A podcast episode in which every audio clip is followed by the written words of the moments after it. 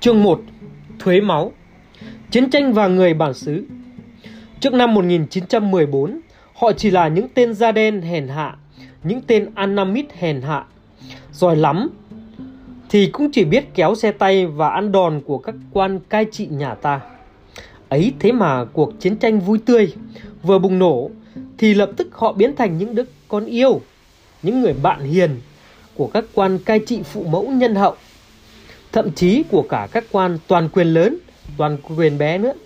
Đùng một cái, họ, những người bản xứ, được phong cho cái danh hiệu tối cao là chiến sĩ bảo vệ công lý và tự do.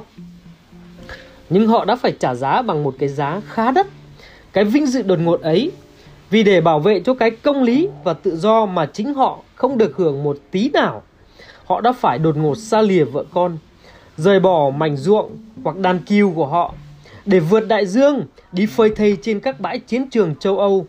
Trong lúc vượt biển, nhiều người bản xứ sau khi được mời chứng kiến cảnh kỳ diệu của trò biểu diễn khoa học về phóng ngư lôi đã được xuống tận đáy biển để bảo vệ tổ quốc của các loài thủy quái.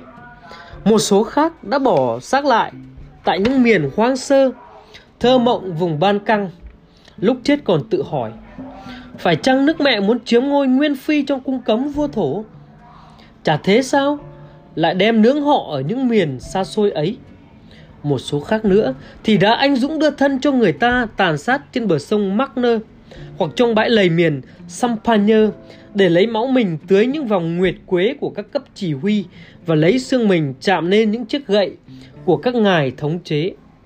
Cuối cùng, ở hậu phương, những người làm kiệt sức trong các xưởng thuốc súng ghê tởm, tuy không phải hít hơi ngạt của bọn Boxer, nhưng lại nhiễm phải những luồng khí độc đỏ ối của người Pháp.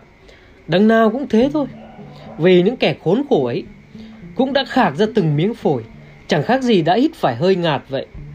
Tổng cộng có bảy mươi vạn người bản xứ đã đặt trên lân đất Pháp, và trong số ấy, tám vạn người không bao giờ còn trông thấy mặt trời trên quê hương đất nước mình nữa.